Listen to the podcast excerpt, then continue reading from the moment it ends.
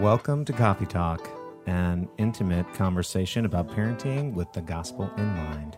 I'm Jeff Summers, the pastor of student families at Perimeter Church, and this is my wife, Cami. Hi. She is like the mitochondria of the cell, the powerhouse of our family, here joining me. And this is uh, episode four of our series on teens and technology. And today we're going to be talking a lot about um, different strategies, again, for how to navigate the internet. Yeah, because as we talked about before, we didn't grow up with this technology that we're having to parent our children in. And so it is a challenge to know what to do and how to do it. And today, specifically, we're going to be talking about offensive and defensive strategies, which remind me of it's football season in Tennessee. And well, all it's offense and defense again. Not, it's not offensive, it's offensive. Okay. What he said. Because we've had some strife at our home, just to be honest, because Jeff and I both went to the University of Tennessee and we've been the University of Tennessee Vols fans forever. But I dropped my first child off at the University of Georgia this fall and their colors are better. So I'm converting. It's too much. I can't even, I can't talk about it. I am kind of in denial. So when we watch football, you always talk about the different strategies for moving the ball and defending the ball. That's right. So, what does offense and defense have to do with parenting? Yeah, it's a good analogy to use when we think about parenting, and it applies again beyond technology. But uh, so part of it is the defense are things that we're doing with our kids to keep them safe, right? Those are uh, who they hang out with, limiting how late they stay out at night. Um, those are things that we're doing to protect them from making bad choices. Okay, those are defensive strategies. But offense is when we are actually training them and training their heart to do the right thing and to training their heart towards righteousness is actually what I consider an offensive strategy. Okay, so when our kids are little, we do a lot of defense, a lot of protecting, and a lot of instructing. So, right. a lot of offense as well. What does that look like differently in the teen years? Yes, I'm glad you asked. So, uh, defense only if we stay in that track then we're saying well if the, if this isn't doing harm I'll let them go and and you can start to make really not be training them towards righteousness at all and not realize it um, uh, had a years ago a friend of mine had a, a, girl come to youth group for the first several months and um, she was very lived a very sheltered life and her mom was confronting the youth pastor and saying, "Now my daughter suddenly, you know, I'm experiencing all this strife at home. What are you doing? I'm not going to let her come anymore because the youth group is a bad influence." And I, have heard the same kind of thing happen. But my buddy, uh, his name was Ken, he looked at, at her and said, "You know, there's enough sin in your daughter's heart to damn her to hell for all eternity." Oof, that's brutal. Yeah, because that's true though. That's what the Bible teaches. That's what Scripture says.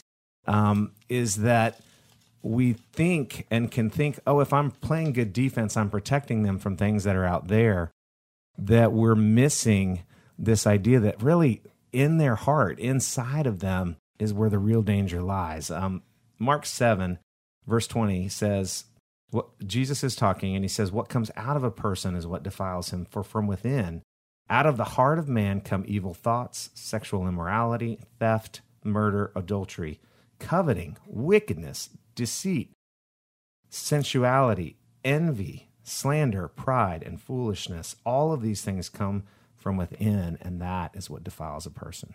Oof, those are hard words.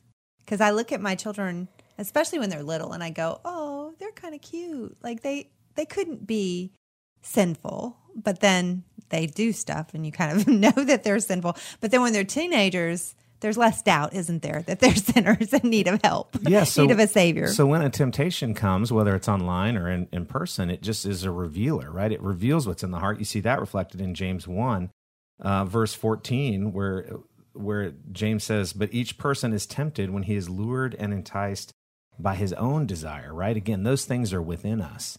Um, and the temptation just reveals what's there. And so that's why defense can only take you just so far.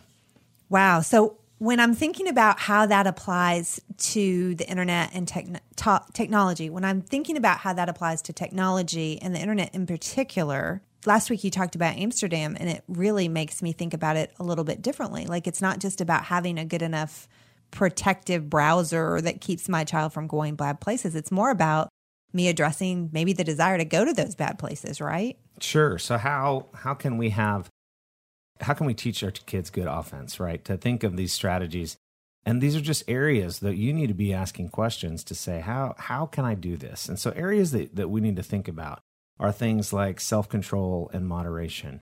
Uh, do we control those things or, we, or does our system uh, with our kids teach them to self-moderate? Is that something like, for example, you have to do chores before we're going to, you know, earn screen time and then they can use it whenever they like. That's a way they self moderate instead of us putting the barriers around them. Gosh, self moderation is such a tricky one. I feel like we've tried every strategy with our four kids, and some work, different strategies work with different kids. Well, again, eventually, though, they're going to have no barriers that, imposed on them. So it's good for them to learn these kinds of things up front. Mm-hmm. Uh, other areas are like uh, sexual integrity and modesty. Mm. You know, I, I, I constantly remind students, uh, the boys in our group, to say, hey, you might want to avoid Instagram after spring break because the girls, all the po- photos that are being posted are not very modest and can kind of lead the guys down a path they don't they don't want to go. It's it's so hard because unless you talk to girls about that in a way you don't want to inspire shame, but you right. also don't want you want them to understand the struggle that boys have.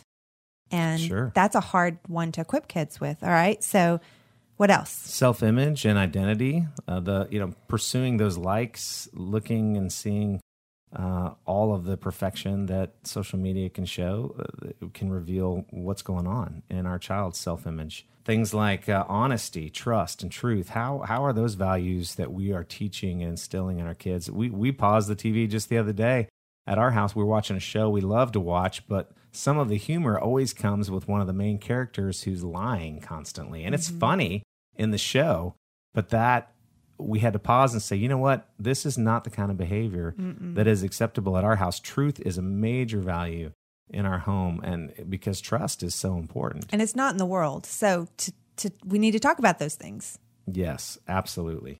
Uh, safety. You know, where where do they go? Who do they talk to? Um, uh, again, just last year uh, had a, I gave a talk to some students and and one of the kids went home and told their mom they were going to stop playing a game that they were playing or interacting because they were interacting with a stranger who was kind of asking some pretty probing questions uh, that were dangerous. Wow, that's scary. So again, asking those questions of our kids: Who are you talking to online, and do you know the people that you're talking to?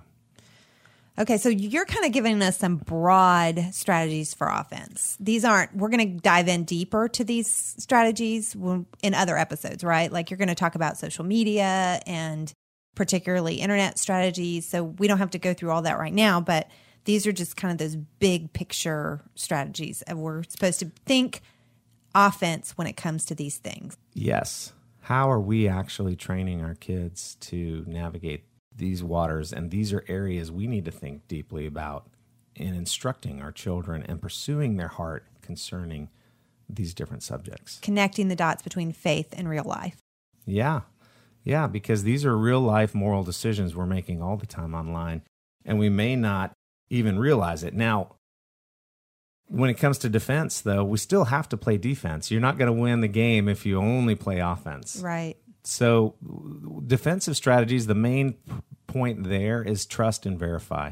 Don't just assume your kids are doing bad things. That can really eh, discourage them. Um, again, knowing the heart of your child is important. But it's hard to know sometimes. That is true. They can put on a facade. Which is why you verify.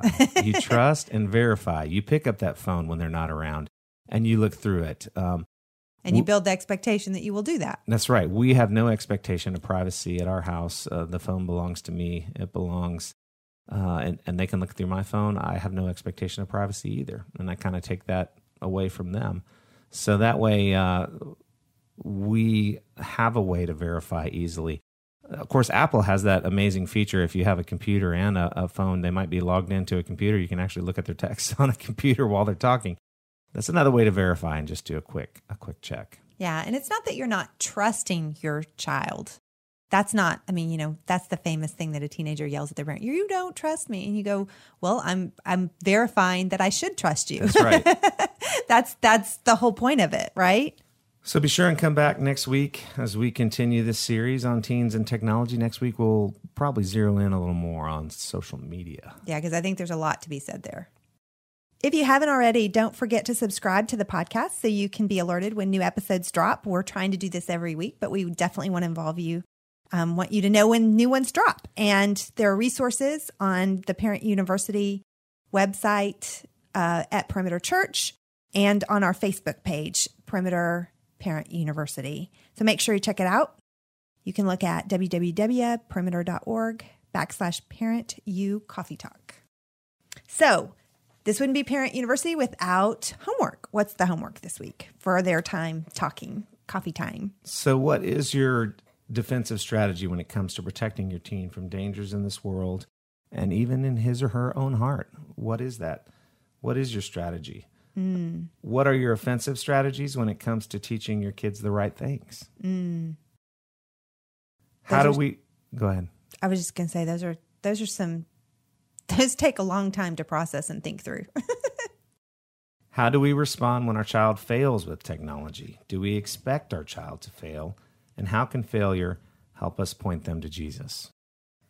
Yeah, because we want we don't want to look at failure necessarily as a bad thing because our children's failure does show them that they need a savior, not just eternally, they need a savior in the right now.